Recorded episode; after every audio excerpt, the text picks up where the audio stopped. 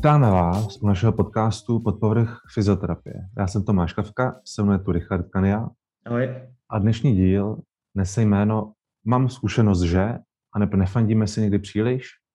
Důvod pro tento název i tento díl, respektive téma tohoto dílu je rozvířit diskuzi, proč individuální zkušenost nemusí být vždy to nejlepší, o co se ve své praxi opřít. Někdo dokonce tvrdí, že to je jedna z nejnebezpečnějších věd ve zdravotnictví. Richarde, pojď převzít štafetu a pojď nás do tématu nějak uvést. Tak eh, na úvod bych chtěl říct, že eh, si myslím, že spoustu fyzioterapeutů nebo obecně i zdravotníků, ale i pacientů má tendenci vlastně eh, vytvářet nějaký úsudek na základě své vlastní zkušenosti, což do určitý míry je prostě přirozená, přirozený, přirozený proces.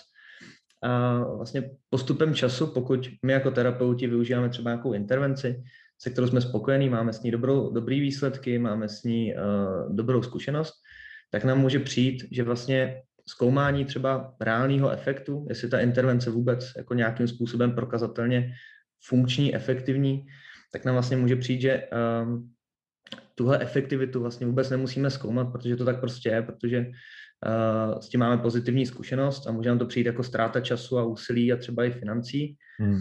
Nicméně uh, tenhle ten přístup může vyvíst vlastně k takovému vytváření třeba falešných představ, protože ne vždycky ta naše vlastní zkušenost musí uh, být, řekněme, objektivní a to naše vnímání může být do určitý míry zkreslený. Uh, v zásadě ano. No a jestli tě možná napadají nějaký příklady, třeba uh, možná klidně z minulosti, ty jsou takový, takový asi názorný.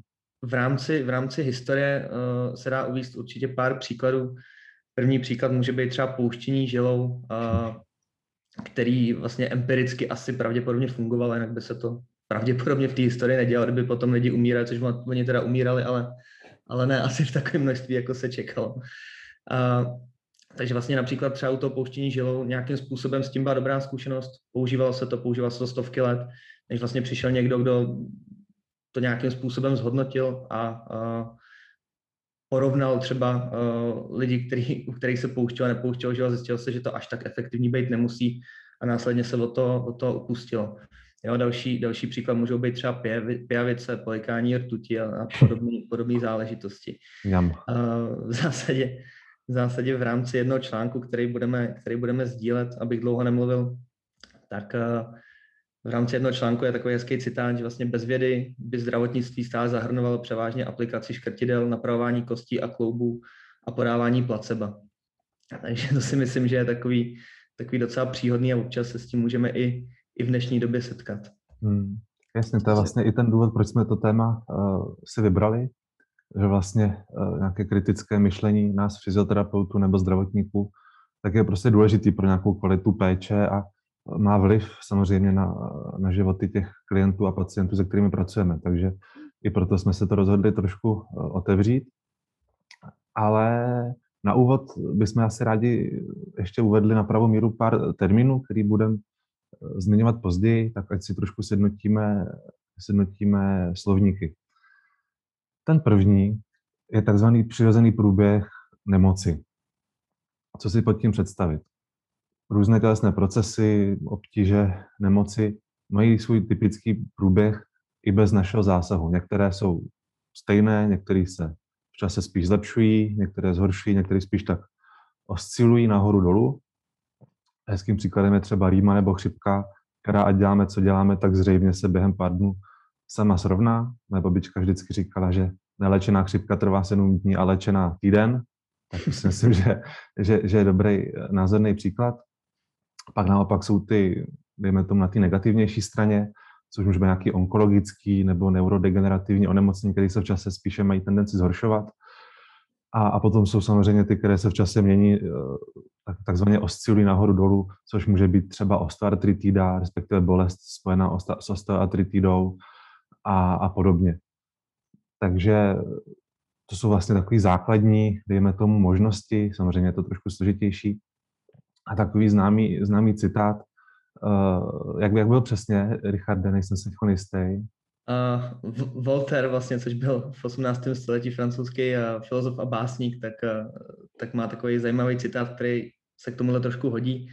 a ten vlastně tvrdí, že umění medicíny spočívá v obveselování pacienta, zatímco příroda léčí chorobu právě prostřednictvím uh, přirozeného průběhu, průběhu nemoci. Jistě, to je dobrý, no. Tak to platí samozřejmě pro tu pozitivnější část. Samozřejmě který... asi to neplatí úplně u, u kardiochirurgu a neurochirurgu a, a některých těch příkladů, co si, co si uh, povídal, protože ta příroda samozřejmě není jako všespásná, ale do určitý míry, kor v těch, uh, si myslím, netolik objektivních vědách, jako fyzioterapie občas může být, nebo v té klinice minimálně je, tak uh, si myslím, že do určitý míry tohle, tohle asi i platí pro nás. Jo, je pravda, že vlastně většina těch, dejme tomu, uh, obtíží, se kterými pracujeme, maj, jsou spíš v té pozitivnější uh, části, různá zranění, uh, úrazy nebo bolesti pohybového aparátu, tak ty všeobecně mají spíš tendenci se v čase zlepšovat anebo mm-hmm. oscilovat. Jo. Většinou. Dobrá. Co dalšího nám může ještě uh, změnit naše, jo, jo. naše nějaké jako přesvědčení nebo vnímání té reality?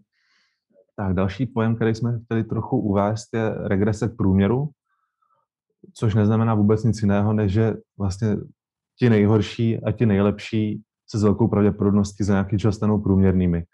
Tím samozřejmě není myšleno nějakýma lidskýma kvalitama, ale spíš nějakýma nálezama nebo intenzitou obtíží a, a podobně.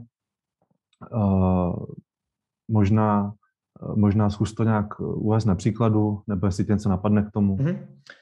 Když si, když si představíme, že vlastně bude mít třeba dáme, protože to máme rádi, tak dáme, dáme příklad z výzkumu. Představíme si, že máme balíček prostě 100 lidí, 100 pacientů, u těch uh, uděláme nějaký test. Nemusí to být IQ test, může to být test třeba uh, vyšlapaných schodů za určitý čas například. A ty lidi budou mít nějaký, nějaký hodnoty v rámci toho testu. Vybereme si z toho 10 nejhorších nebo 10% vlastně nejhorších pacientů a uh, ty máme tendenci jako škatulkovat, že jsou prostě ty nejslabší nebo že, že jim to tolik nešlo. Přičemž když bychom tu samou skupinu otestovali třeba za dva měsíce, tak těle z těch 10% nejhorších by dost pravděpodobně se vracelo někam do nějakého, řekněme, průměru, no, mělo by mít tendenci se vracet do toho průměru. Hmm. A, a naopak některý lidi, kteří byli v rámci toho průměru nebo v okolí toho průměru, tak můžou být zase zpátky nebo nově v těch uh, eh, 10% vlastně nejhorších pacientů. Takže Jasně. je potřeba si vždycky uvědomit, že nějaká náhoda, řekněme, uh, nebo nešťastná, nešťastná jako příležitost nebo určitým způsobem, jak říkám, náhoda může, může mít vliv na to, jak uh, ty pacienti třeba uh, vypadají a může se to v průběhu času měnit, aniž bychom do toho nějakým způsobem vlastně zasahovali. Jasně, že prostě jeden den se užitá skupina špatně vyspí, má špatnou náladu, zrovna jsou těsně po nemoci. Přesně. Do toho jim je nesympatický ten eh, výzkumník, co to měří, tak ty nejspíš budou v těch dolní, dolních deseti procentech, ale když ty podmínky se změní za ty třeba měsíc, za dva, tak už tam být nemusí, aniž by se objektivně něco nějak výrazně změnilo, nebo aniž by tam byl nějaký zásah zvenčí. Přesně tak, zasahují do toho vlastně faktory, které my nemusíme ani pozorovat, nebo o nich nemusíme vědět a může nám to významně ovlivňovat ty výsledky. Jo. Teď jsem si vzpomněl vlastně na takový, eh, co mám docela rád si uvědomit, to se, dřív jsem se s tím hodně setkával, teď už o něco méně, ale přišel člověk třeba s nějakým akutním uh, problémem, uh, terapeut udělal nějakou intervenci a řekl mu, no teď to možná bude pár dnů ještě trochu horší, ale pak se to určitě zlepší. tak samozřejmě, když se k nám dostane v tu nejhorší fázi, tak je velká šance, že za pár dnů Eh, zase bude v té lepší. Takže to je takové do praxe. Eh, pojďme na poslední termín, co jsme si chtěli krátce uvíct, a což je placebo efekt. A placebo efekt bych tak krátce definoval, vzhledem k tomu, že se tomu chceme věnovat v nějakých dílech později, tak je to určitý fyziologický proces na základě minulé zkušenosti, očekávání a učení, eh, který může ovlivňovat Eh, nějaké tělesné eh, procesy, tělesné děje a právě třeba může mít vliv na ten stav eh, člověka. Asi tahle krátce myslím si, že stačí. Myslíš, že, že to takhle stačí? Jo, jo. Nebo tě napadá rozebereme, nějaký, rozebereme nějaký... to potom, když tak případně v dalších, v dalších dílech trošku víc do hloubky. OK, OK. Tak pojďme dál. A otázka vlastně, proč se některé intervence zdají efektivní přestože možná nepřináší tolik pozitivního, kolik od nich očekáváme. to je vlastně to, co Richard na začátku nakousl. Máme vypozorovanou nějakou svou zkušenost, já udělám A, stane se B, ale otázka, jestli to opravdu bylo tím, co jsem udělal. Tak pojďme si možná na pár příkladech uh, uvést, čím by to mohlo být také uh, způsobeno. Ono vlastně těch popsaných fenoménů je poměrně hodně, paradoxně, i když se to nemusí zdát. Tak vlastně první, první z těch fenoménů se jmenuje vlastně konfirmační zkreslení, což je uh, v zásadě situace, kdy ať už pacient nebo terapeut, nebo obecně my všichni lidi asi na této planetě do určité míry, máme tendenci vlastně nadhodnocovat pozitivní výsledky, uh, jakože jsou více hodnotný než ty ostatní výsledky, které třeba nám až tak nemusí, řekněme, hrát do karet, nebo uh, nám nemusí odpovídat tomu našemu, řekněme, přesvědčení. Mm-hmm. A naopak můžeme mít tendenci zavrhovat ty výsledky, které jsou nějakým způsobem negativní. Dám příklad, když uh, ke mně přijde člověk uh, s nějakým problémem, uděláme nějakou intervenci, pacient se cítí líp, uh, přijde mi, že nějaký funkční třeba testy se zlepšily, tak mám tendenci mnohem víc prosazovat vlastně to zlepšení v těch funkčních testech, a ne to, že se třeba v něčem trošičku mohl i po té intervenci zhoršit. A ten pacient to dost, dost často dělá, dělá i podobně. Mm-hmm. Takže to by byl vlastně, vlastně jako první, první příklad, no, první, řekněme, fenomén, který uh, tohle může ovlivňovat. Uh, máš něco k tomu, nebo jedeme dál? Hele, asi dobrý, no, prostě, že to, co nám odpovídá tomu našemu očekávání, tak prostě víc si toho všímáme, víc tomu dáváme váhu a, eh, a na rozdíl to, co nám nesedí do toho obrazu, tak jakoby trochu nevědomně nám vypadává. Tak mm-hmm. myslím, že to si tahle víceméně řekl, myslím, že tomu rozumím Super. podobně jako ty. Tak a další ještě fenomén, který může hrát roli v tom našem, řekněme, vyhodnocování třeba i těch intervencí, nebo i klidně výsledku výzkumu, tak vlastně je kognitivní disonance, což znamená vlastně kognitivní nelibozvu, nelibozvučnost, což je vlastně nepříjemný pocit uh, jedince, ať už to jsme my jako terapeuti nebo pacient, kdy vlastně jsou dva názory, které spolu úplně nesouzní pro to nelibozvučnost, nebo se přímo dokonce rozporují. Uh, v zásadě příklad může být, uh, kdy pacient třeba má po té intervenci pocit zlepšení stavu, a nám vlastně z té v úvozovkách objektivní perspektivy může přijít, že ten, že ten stav je stejný, což nás trošku staví do relativně nepříjemné situace a aby jsme se z té nepříjemné situace dostali, tak do určité míry někdo může mít tendenci uh, si to pozitivní, co ten pacient vnímá, jakoby sugerovat a vzít to vlastně, pojmout to jakoby za svý, aby nás to nestálo příliš moc energie, tahle vlastně nelibozvučnost nebo ten nesoulad těch dvou, těch dvou jakoby perspektiv nebo těch dvou, uh, těch dvou názorů. V zásadě potom s tím trošku souvisí i, řekněme, nějaká touha po zlepšení toho pacienta, protože nemoc jako taková je sama o sobě nepříjemný stav, nikdo nechce být nemocný, zhoršuje to i naší kvalitu života a tak dále. Takže už jenom to, že ten pacient k nám přijde, tak se nějakým způsobem snaží jakoby toužit po tom zlepšení a věř a víra tvá tě uzdraví trošičku do určitý míry tomhle může fungovat, protože ten pacient potom může mít zase tendenci nějaký třeba nejasný nebo dvojznačný výsledky interpretovat spíš pozitivně. A může třeba i tvrdit retrospektivně, že ta léčba vlastně byla účinná už jenom z toho důvodu, že do ní vlastně investoval spoustu svého třeba času, energie a často i třeba financí, mm-hmm. tak uh, do určitý míry takový trošku put sebe záchovy, aby ten pacient necítil třeba špatně, že to úplně nefungovalo, že to vlastně bylo tak trošku zbytečný, tak může mít tohle řekněme, změněný vlastně vnímání té jakoby objektivity nebo té reality. Jasně, jasně. Takže prostě, když jsou nějaké dvě protichudné, dejme tomu informace nebo dvě, pro, dvě protichudné názory, tak aby jsme to napětí mezi nimi eh, vyřešili, tak se přikloníme třeba k jedné té straně a tu druhou nějak odůvodníme, často i třeba iracionálně, ale aby prostě Přesně tak. takzvaně to netlačilo. Přesně tak. Napadá mě k tomu ještě takový možná odbočka zase k té vědě. A to je vlastně jeden z důvodů, jeden z důvodů, proč se dělá i třeba ta preregistrace a uvádějí se třeba i ty primární hypotézy nebo statistický postup, který člověk využije, až bude mít ty data, protože jinak se stávalo, že lidi tam vlastně hledali, dokud něco nenašli. A ono vždycky se něco najde. Takže vlastně touha, aby jsme si potvrdili ten svůj názor a, a vlastně ten opak nějak vyvrátili, tak často vedou k různým takovým, nechci říct vyloženě podvodům, ale mm-hmm. uh, i třeba často nevědomě, jo, ale tak prostě to zkreslovalo pak výsledky těch, těch vědeckých prací. Další ještě, ještě mm, promiň, že tě přerušu, zkreslování může mít vliv vlastně očekávání jako takový, fenomén očekávání může mít vliv vlastně na tohle zkreslení. To znamená, pacient vlastně k nám přijde, očekává, že se nějakým způsobem zlepší, nebo je za nějakým vlastně odborníkem, který eh, je vlastně specialista ve své práci a uh, může mít tendenci už jenom z nějakého, řekněme, sociálního nátlaku nebo soci, sociálního očekávání, že když jdu k doktorovi, tak ten mě prostě vyléčí, protože to je to, co doktor vlastně dělá, tak uh, tohle může mít samo o sobě určitý vliv, uh, proč se ten pacient třeba zlepší, aniž bychom to nějakým způsobem my těma intervencema, ať si to často myslíme, zlepšili. Jo, že to třeba může být, může být jedna z variant.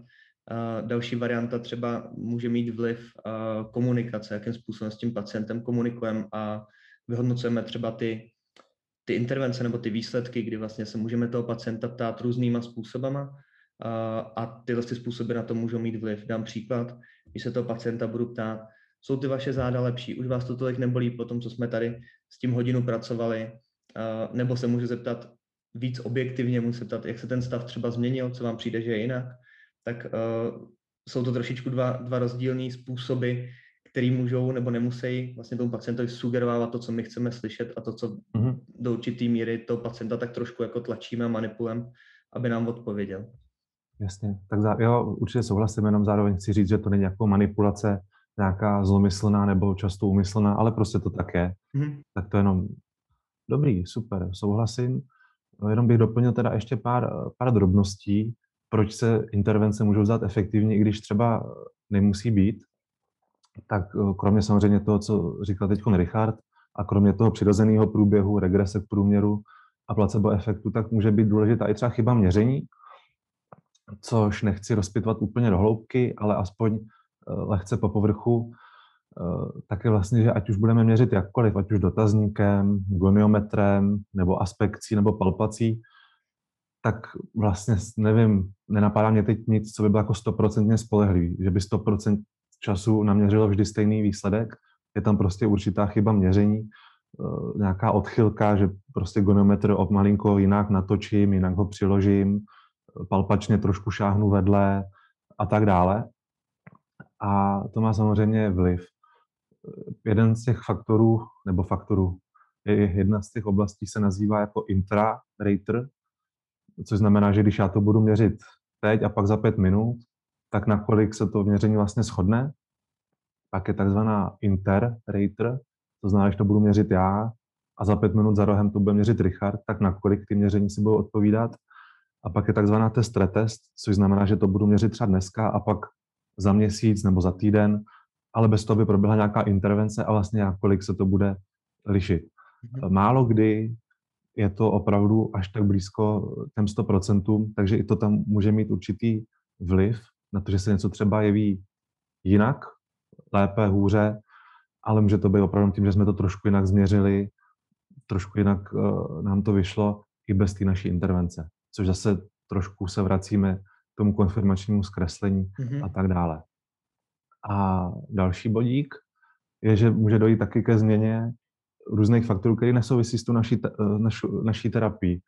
Člověk například se objedná k nám a zároveň k tomu začne držet dietu, začne třeba sportovat, nebo začne docházet na psychoterapii nebo poradenství, změní práci, vyřeší nějaký vztahový konflikt, nebo naopak z nějakého vztahu třeba odejde. Jo, takže to jsou všechno věci, na které my jako fyzioterapeuti málo kdy máme nějaký zásadní vliv, ale můžou být tak jako současně probíhat a například můžou mít větší vliv na ty obtíže toho člověka než naše intervence jako taková, ale to my vlastně nevidíme. Takže to je vlastně jeden z těch důvodů, proč se právě dělají kontrolní skupiny ve vědeckém výzkumu, aby všechny tyto faktory jako je opět to zopakuju pro dobré zapamatování, přirozený průběh nemoci, regrese k průměru, placebo efekty, eh, chyba měření a nějaké kontextuální změny jinde v životě toho pacienta, aby se tak jako vykrátili, aby jsme opravdu zjistili, co dělá ta intervence jako taková, protože jako jedinec nemám šanci zjistit, jestli by, respektive nemám porovnání, jako co by bylo, kdybych to udělal jinak nebo neudělal. To prostě mi chybí v té běžné praxi. Proč, si my, proč vlastně různé terapie můžou mít uh, podobný efekt?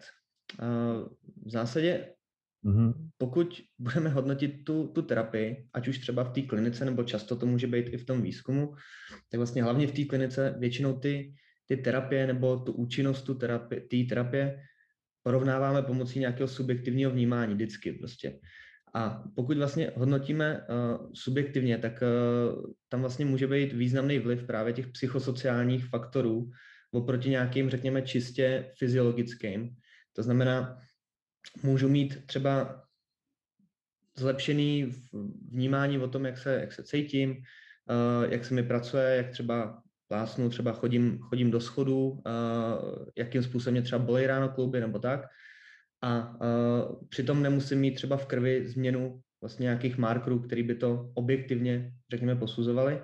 Stejně tak, když to vezmu konkrétně na, na nějakou, řekněme, ortopedickou praxi, tak uh, změny třeba na zobrazovacích metodách nemusí vždycky vlastně uh, odpovídat nějakým funkčním změnám nebo i bolesti jako takový.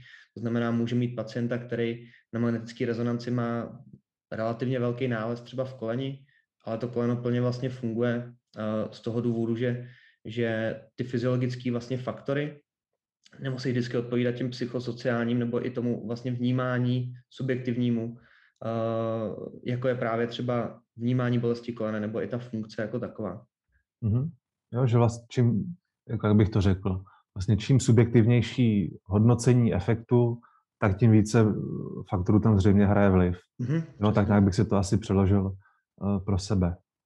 Dobrá, eh, to je vlastně trošku jiný téma, než to jsme zmiňovali, proč je terapie efektivní, když třeba úplně není. Teď vlastně trošku řešíme spíš, proč se terapie různý jeví podobně eh, efektivní, že třeba různá technika nebo různý přístupy terapeutický. Takže to, co řekl Richard, určitě s tím souhlasím.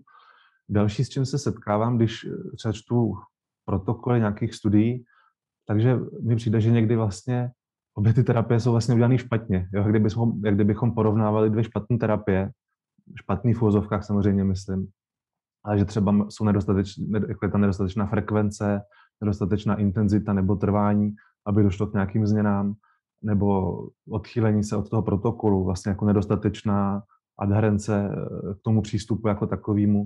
Je to vlastně, kdybychom třeba porovnávali dva léky, ale brali je v nedostatečné dávce, úplně si nebyli jistý, co v tom léku vlastně je a brali bychom ho náhodně, jo, tak vlastně pak bychom porovnali oba mezi sebou, hmm. tak zřejmě by to velký rozdíl nebyl, protože ani jeden nebyl, nebyl využit potenciál naplno ani, ani jednoho z nich.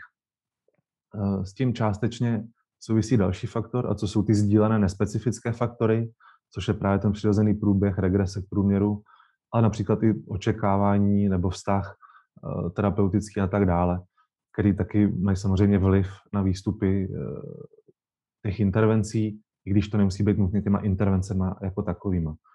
Eh, ty specifické, co se týká těch intervencí, ty specifické faktory, tak to možná předám zase slovo Richardovi, jestli tě napadají nějaké dobrý příklady, jak odlišit ty nespecifické faktory od těch specifických. Stejně jako máme právě ty nespecifické, tak uh, u těch specifických faktorů, řekněme, to jsou, nebo můžou to být vlastně faktory, které jsou spíš měřitelný, měřitelnější, což může být třeba změna svalové síly, může to být v rámci těch dvou intervencí, kdy děláme prostě, ať už manuální techniku, dám příklad, jednodušší, manuální technika a cvičení.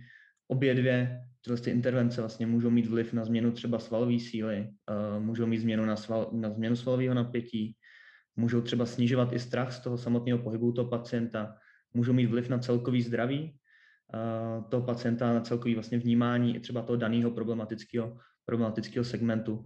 Hmm. I když každá ta mm, intervence funguje trošičku na jináčím principu, tak vlastně mají sdílený specifický faktory, to znamená působí na podobné parametry, které se pak dají nějakým způsobem třeba měřit.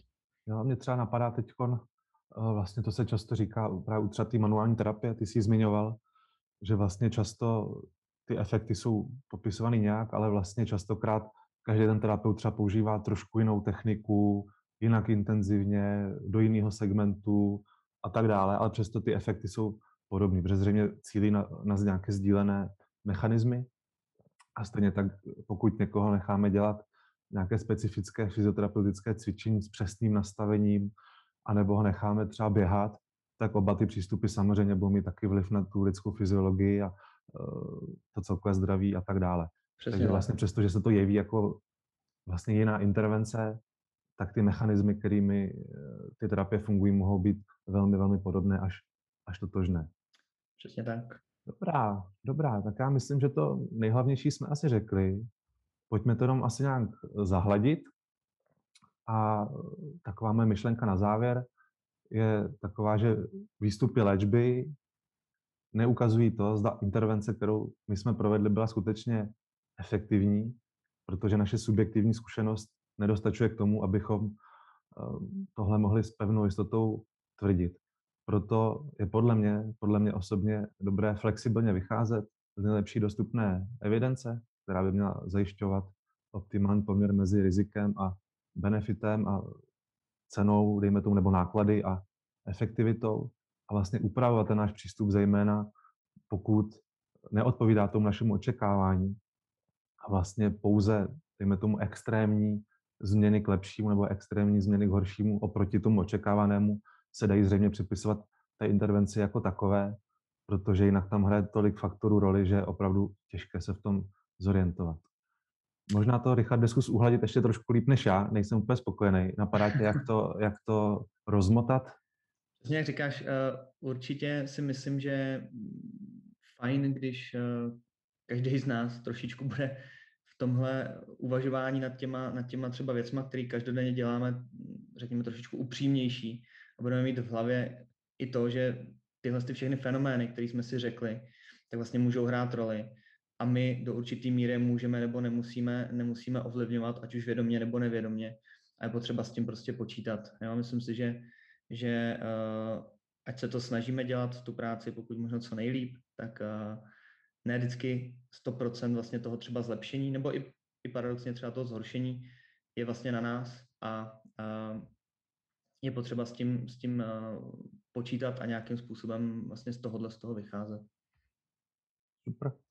Prostě eh, dejme do toho, co můžeme, snažíme se v naší práci zlepšovat a mít přiběže, přiměřenou sebereflexi a přiměřenou kritiku, ale zároveň si musíme uvědomit, že ne všechno je eh, v naší moci. Dobrá. Díky, Richarde, za spolupráci, děkujeme vám za poslech a snad brzy naslyšenou. Mějte se. Díky, mějte se. Ahoj.